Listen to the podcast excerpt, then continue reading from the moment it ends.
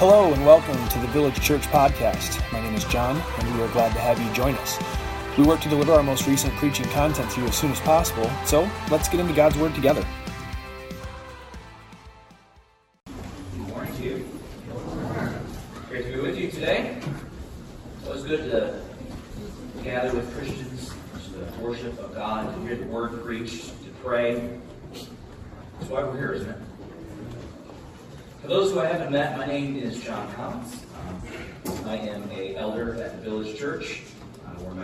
Wife and I, our four children, attend. My wife and I are members there. When I was asked a few weeks ago uh, to preach this morning, I began to consider and labor over what the Lord might have me use as our text. After considering several passages of Scripture, I was timely reminded of the simple truth that we know in 2 Timothy that all Scripture is breathed out by God and useful for teaching. So, timely reminded of that, I stopped searching for a new passage of Scripture and settled in my mind to simply continue the book that I've been preaching at already at the Village Church for a while now, which is the book of Galatians. Today we're going to pick up in Galatians chapter 3. But before we do, I want to give a bit of context around the book of Galatians, as it'll be helpful for it'll be helpful for you before we jump into our specific text. For those here from the village, some of this may be a bit of review, uh, but it's equally helpful for you, as it's been a few weeks since we've been in this, this text. The book of Galatians is as applicable today to the modern church as it was to the early church in Galatia when the Apostle Paul wrote it, approximately 48 to 49 AD. This very important letter deals with an essential Christian doctrine, and that is the doctrine of salvation by faith alone, apart from works. The overarching theme of Galatians can be stated like this God's people are justified by grace through faith in Christ alone, and not by works or obedience to the law. This could be abbreviated or, or simplified even more than that, simply to say this Christians are justified by what Christ did, and not by what we do. The Apostle Paul wrote to the churches in Galatia because false, destructive doctrine had crept into the churches there and was subverting and undermining the gospel backing up a little further for our context here, before Paul wrote this letter to the Galatians, during one of his earliest missionary journeys, Paul had traveled through the region of Galatia. He had preached the gospel there. He had helped to establish and build up Christian churches in Galatia.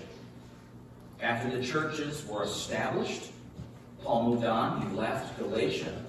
And shortly after his departure, Jewish zealots known as the Judaizers worked their way into the Galatian churches and began to teach that faith in Christ had to also be accompanied by circumcision and obedience to other aspects of the law. These false teachers instructed that faith in Christ was not enough on its own to save. The Judaizers taught that Jesus Christ was the God of the Jews only, and therefore, if the Galatians wanted to be saved, then they must become like the Jew. They had to get circumcised. They had to obey the ceremonies. They had to obey the rules. And then they could be saved by Christ. The Judaizers didn't dismiss Christ outright, but rather they taught that Christ and obedience to the law were necessary to be saved. Dear ones, isn't that how false teaching usually is? It's just right enough for people to miss the falsehood but is absolutely wrong enough to be deadly. And any doctrine that doesn't have Christ as the only sufficient way for salvation is a deadly doctrine.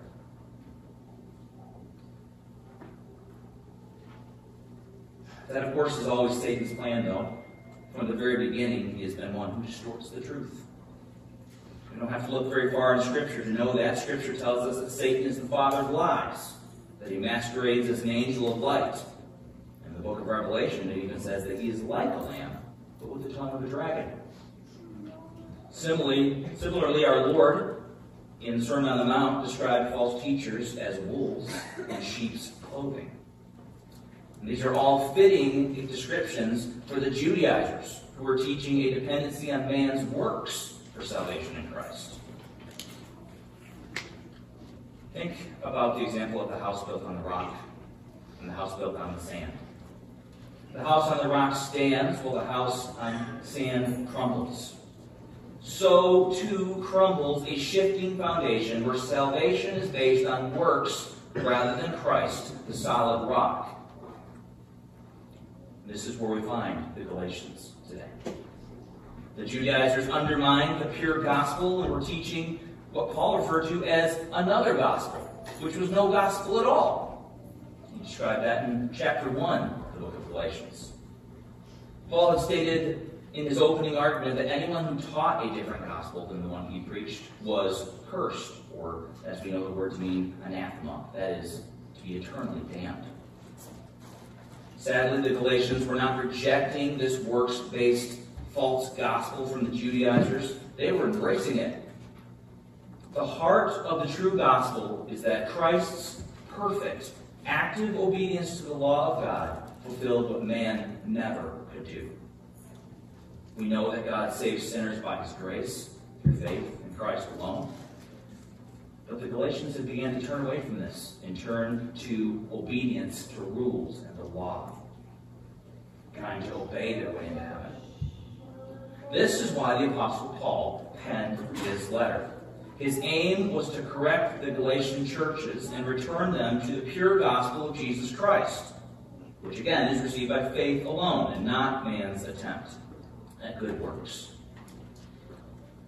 Our specific text today is Galatians 3, verses 1 through 9.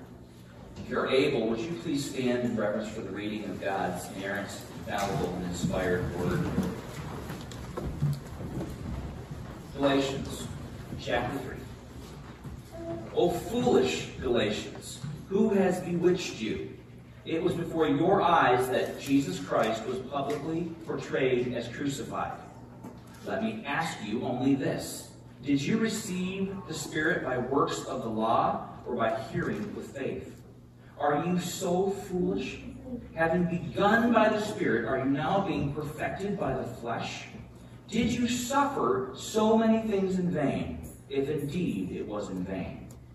Does he who supplies the Spirit to you and works miracles among you do so by works of the law or by hearing with faith? Just as Abraham believed God, and it was counted to him as righteousness.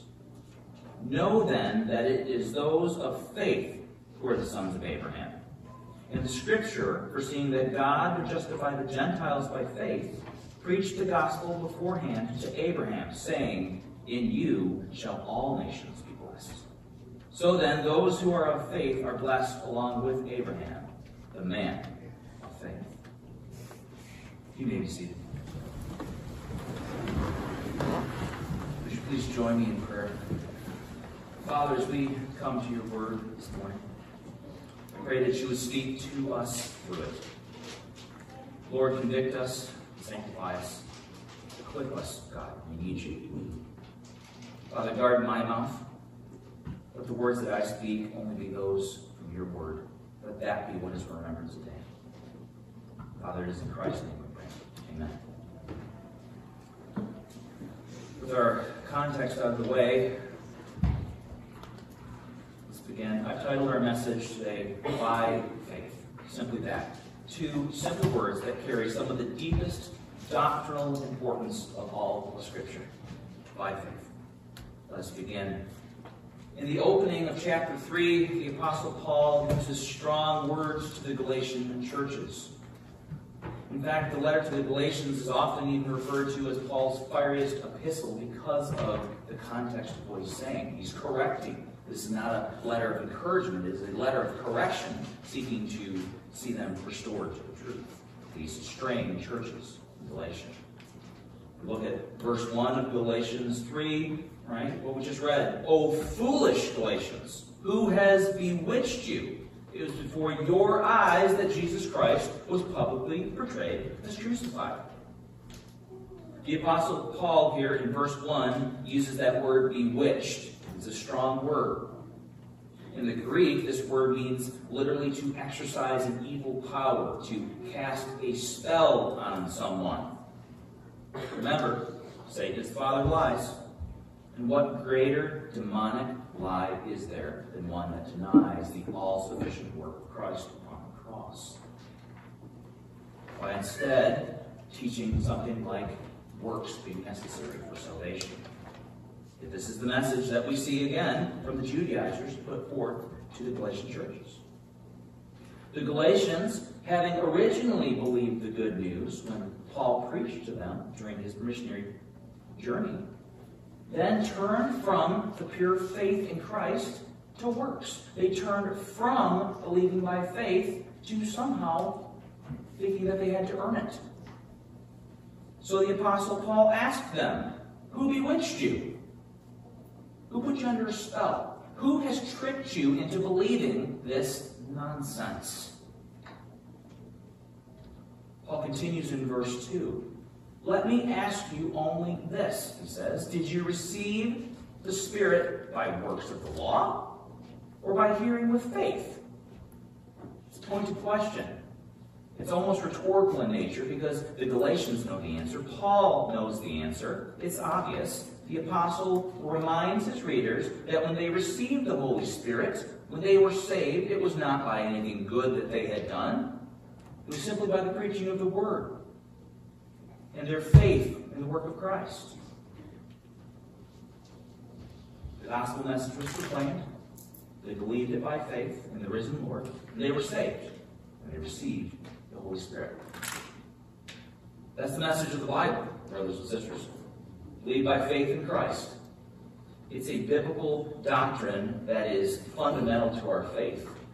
Faith alone is a doctrine that is not up for debate. All of the pages of Scripture are clear on that. There is no other way to be saved. Romans 10 17 reminds us so faith comes from hearing, and hearing through the word of Christ. Continue through our text today. Now, in verse 3 of Galatians chapter 3, the apostle asks yet another question. He's asking a series of questions that are somewhat rhetorical in nature, but he's making a point. Are you so foolish? The apostle says. Having begun by the Spirit, are you now being perfected by the flesh? So in verse 2, he reminded the Galatians that it was by hearing with faith that they received the Spirit, that they were saved. And having established that the, they received the Spirit on account of faith alone, Paul asks the Galatians if they are so foolish as to think that after receiving the Spirit by faith, that they were then somehow being, he uses this word, perfected by works of the law, by their obedience to the law. It's preposterous to think that once saved by faith, Christians are then perfected by their works. Yet this is what the Galatians were doing. Dear ones, sadly, often don't we see this still in churches? Christians who fall prey to a form of legalism where their outward righteousness makes them good, makes them holy, makes them holier than the person next to them because of their actions. Throughout Scripture, this was the Pharisees' greatest problem. And Jesus Christ pointed that out again and again that they were whitewashed tombs. They looked good on the outside, but they were filthy on the inside because their focus was on external righteousness looking good rather than simply being made good by the Lord. We have a wonderful example of this in Luke 18, starting in verse 9. It gives us a vivid example here. This is the story of a Pharisee and a tax collector. Luke 18, I'll read this for us. He, Jesus, also told this parable to some who trusted in themselves that they were righteous and treated others with contempt two men went up into the temple to pray, one a Pharisee and the other a tax collector. The Pharisee, standing by himself, prayed thus God, I thank you that I am not like other men, extortioners, unjust, adulterers, or even like this tax collector. I fast twice a week and I give tithes, tithes of all that I get. But the tax collector, standing far off, would not even lift up his eyes to heaven, but beat his breast, saying, God, be merciful to me, a sinner. Jesus said, I tell you this man went down to his house justified, rather than the other. For everyone who exalts himself will be humbled, but the one who humbles himself will be exalted. What a fitting reminder of what works based righteousness actually is and looks like. The Pharisee and his perceived goodness, and the tax collector who had an accurate understanding of himself, completed with the Lord. Brothers and sisters, the simplest definition that we can give to what Paul says when he says this word, are you being perfected by your flesh? Right? The apostle says, Are you being perfected by your flesh? The simplest definition here that we can give to this is the definition of what Paul is talking about, which is sanctification, being perfected, being sanctified. I never want to assume that all of us know these words that are common in some circles of Christianity. Let's give a simple definition to what sanctification is. Sanctification is God making sinners holy in heart and conduct. Say it again. Sanctification is the process by which God makes sinners holy in heart and conduct. It is the process by God setting apart his people and transforming them, perfecting them through the conviction and the leading of the Holy Spirit. That is how we are perfected. It's by the Spirit's work, it's by the Word of God. And yet, Paul says the Galatians are trying to do that by their obedience. Somehow they're going to be sanctified by what they do rather than what the Lord does in the life of a Christian as we simply surrender to Him and are led by Him. Paul asked the Galatians after, if, after receiving the Spirit by faith that they were then being perfected by the flesh. This was yet another rhetorical question. We know that because Paul knew the answer as we do.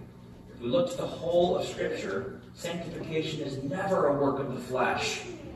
Dear ones, it is the work of the Holy Spirit in the believer.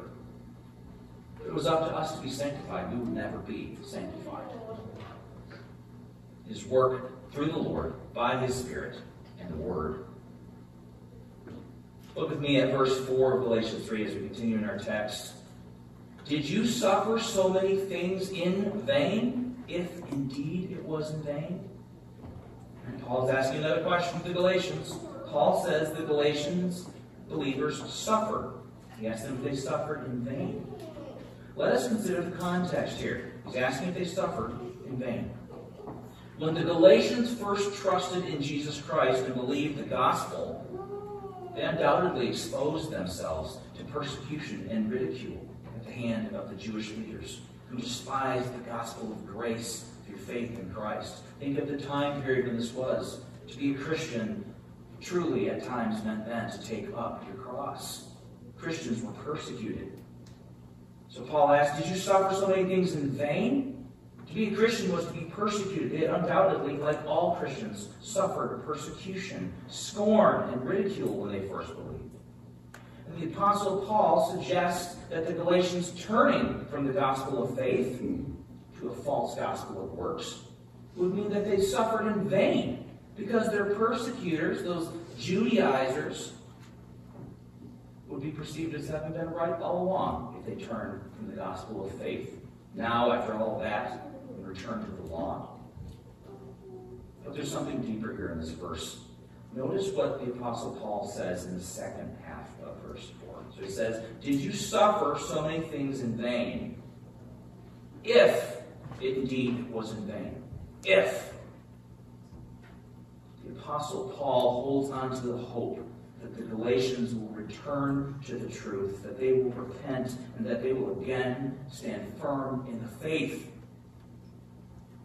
brothers and sisters, this should be our hope as Christians. Whenever we see a believer who has fallen or who has drifted into sin, Scripture says that we do not grieve as those who have no hope. Like the Apostle Paul, when a brother or sister has fallen into sin, we are to extort, exhort them, we are to admonish them, to return to the truth of the gospel. Paul holds on to hope here. So must we. We must continue to hope, and we are not to despair because we know that Jesus Christ still saves sinners by his grace. We hope in God's mercy, we trust in his grace, and we rejoice Christ, just as the Apostle Paul does here. He holds out hope. That's why he's writing them. He has not given up hope that they will return to the truth. Now look with me at verses 5 and 6. We're going to go through these two together.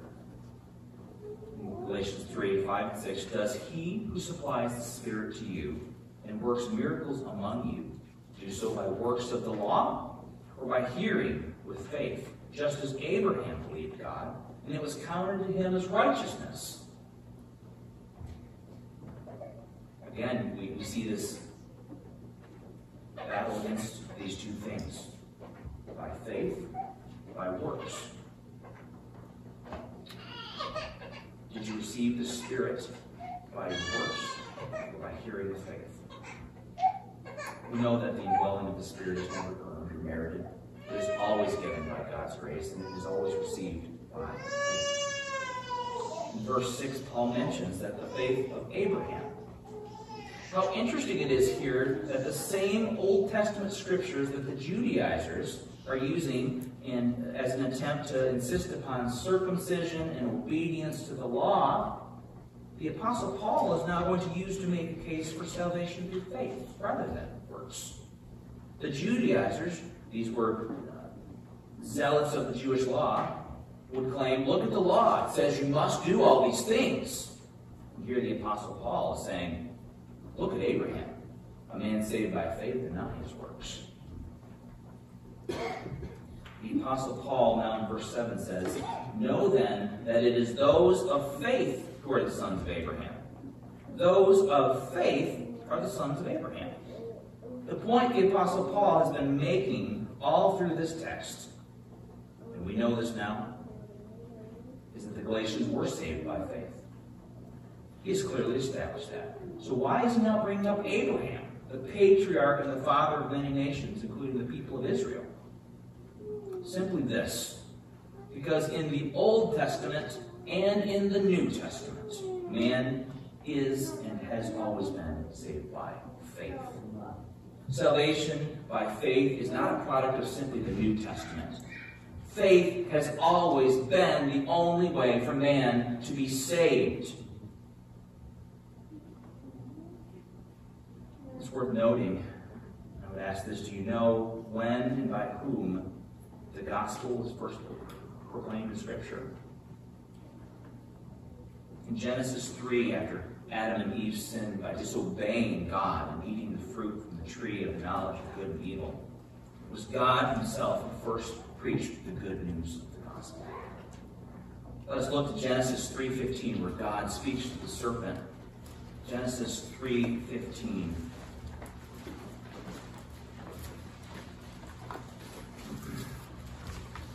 Love the sound of the page turning. Genesis 3.15.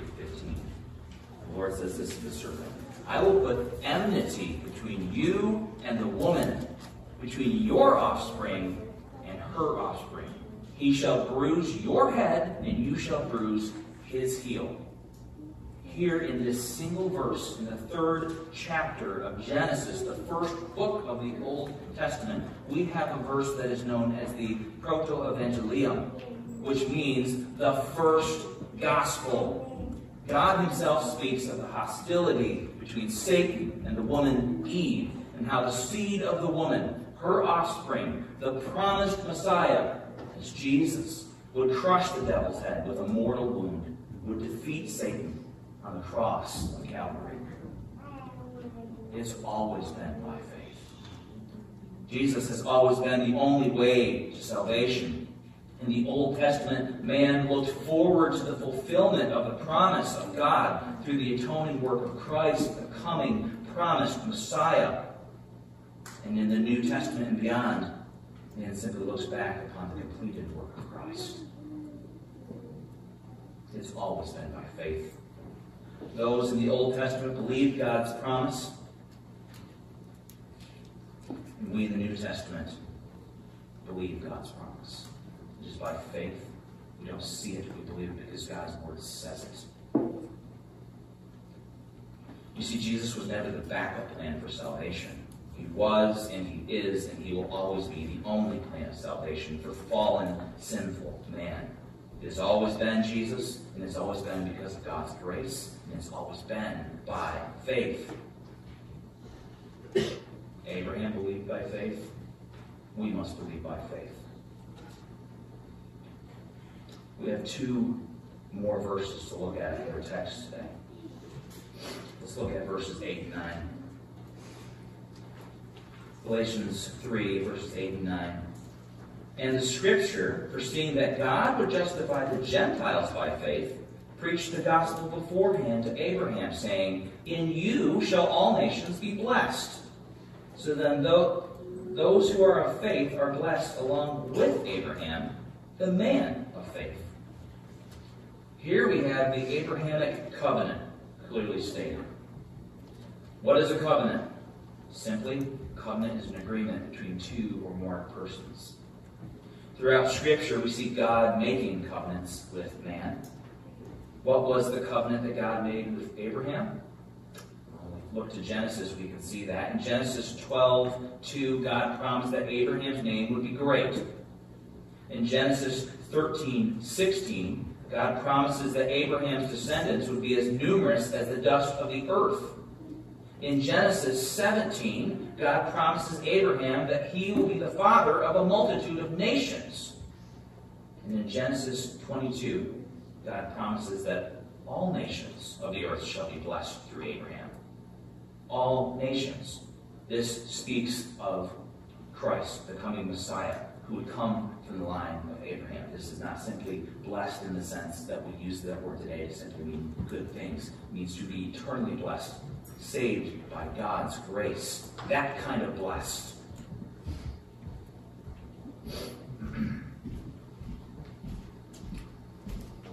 In Genesis 15, verse 5 and 6, we hear about the faith of Abraham. An old man with no children and a barren wife, but promised to be father of many nations. Genesis 15, 5 and 6. And he, the Lord, brought him, Abraham, outside and said, Look toward heaven and number the stars, if you are able to number them. Then he said to him, So shall your offspring be. And he, Abraham, believed the Lord, and they counted it to him as righteousness. Abraham was not saved by his good deeds. No, in fact, Scripture doesn't paint a, a really beautiful picture of Abraham and his works. They weren't very good. Abraham was a coward who told his wife to lie and protect him. And in doing so, he put his wife at risk of being forced into Pharaoh's harem in Egypt. God protects Sarah, but the point remains. Despite God's promise of an heir, Abraham takes matters into his own hands and fathers a child by Hagar, the female servant of his wife Sarah that worked out terribly for those two nations, and they're still fighting one another to this day. No, Abraham, the father of Israel, of whom all Christians are grafted into the covenant promise made, right? all nations blessed. He was a mess. Abraham was a mess. But what does the scripture say?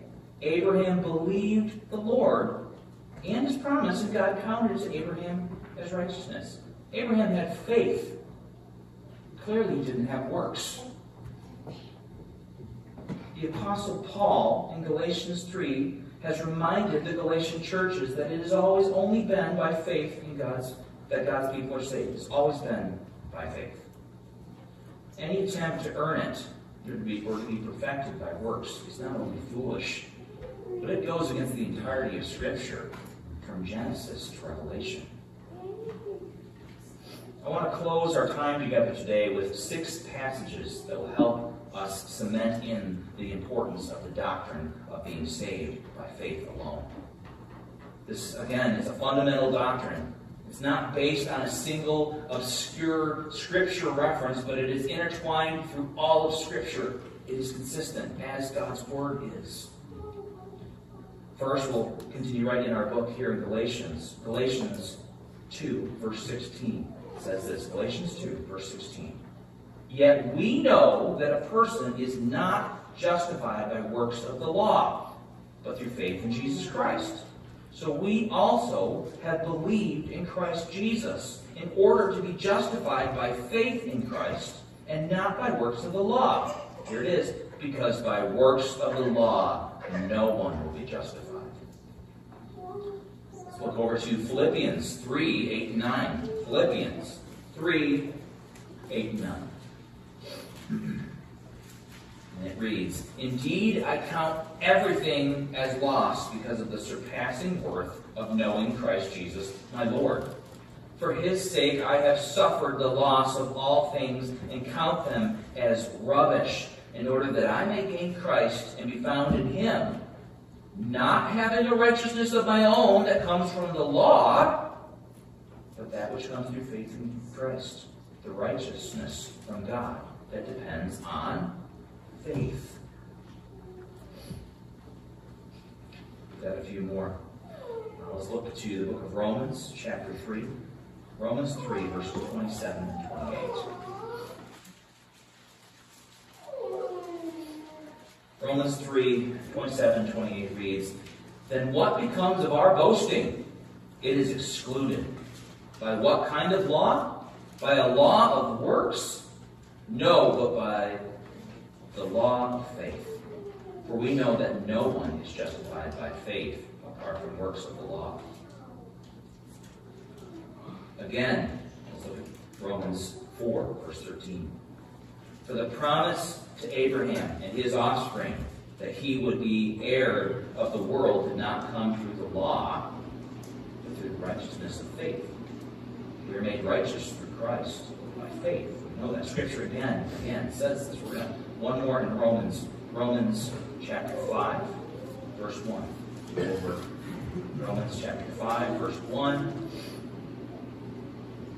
reads, Therefore, since we have been justified by faith, we have peace with God through our Lord Jesus Christ. We see it clearly in Scripture, brothers and sisters. It's by faith.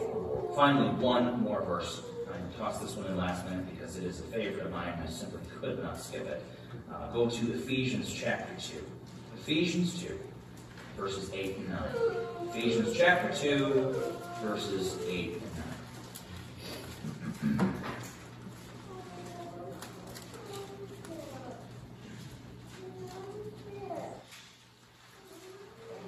Ephesians 2. For by grace you have been saved through faith. And this is not of your own doing, it is the gift of God, not a result of works, so that no one may boast. The Apostle Paul was drawing the Galatians back to faith and away from the destruction of thinking they could do anything right by works. Scripture tells us that is by faith. The Protestant Reformation out of the Church of England, out of the Catholic Church, is that we're saved by grace through faith in Christ alone. So now what? Where do we go from here today, having worked through this text, having seen what we uh, have been able to bring out of the, the scripture here? Brothers and sisters, I have, I have two simple application points for us to consider. The first one is this are you trusting by faith in the completed work of Christ Jesus our Lord, who alone fulfilled the law as your sole source of righteousness? Or like the Galatians, having begun by faith, are you now trying to be perfected, to be sanctified by your good works? Dear ones, Isaiah 64 6 tells us that man's righteousness is like filthy rags.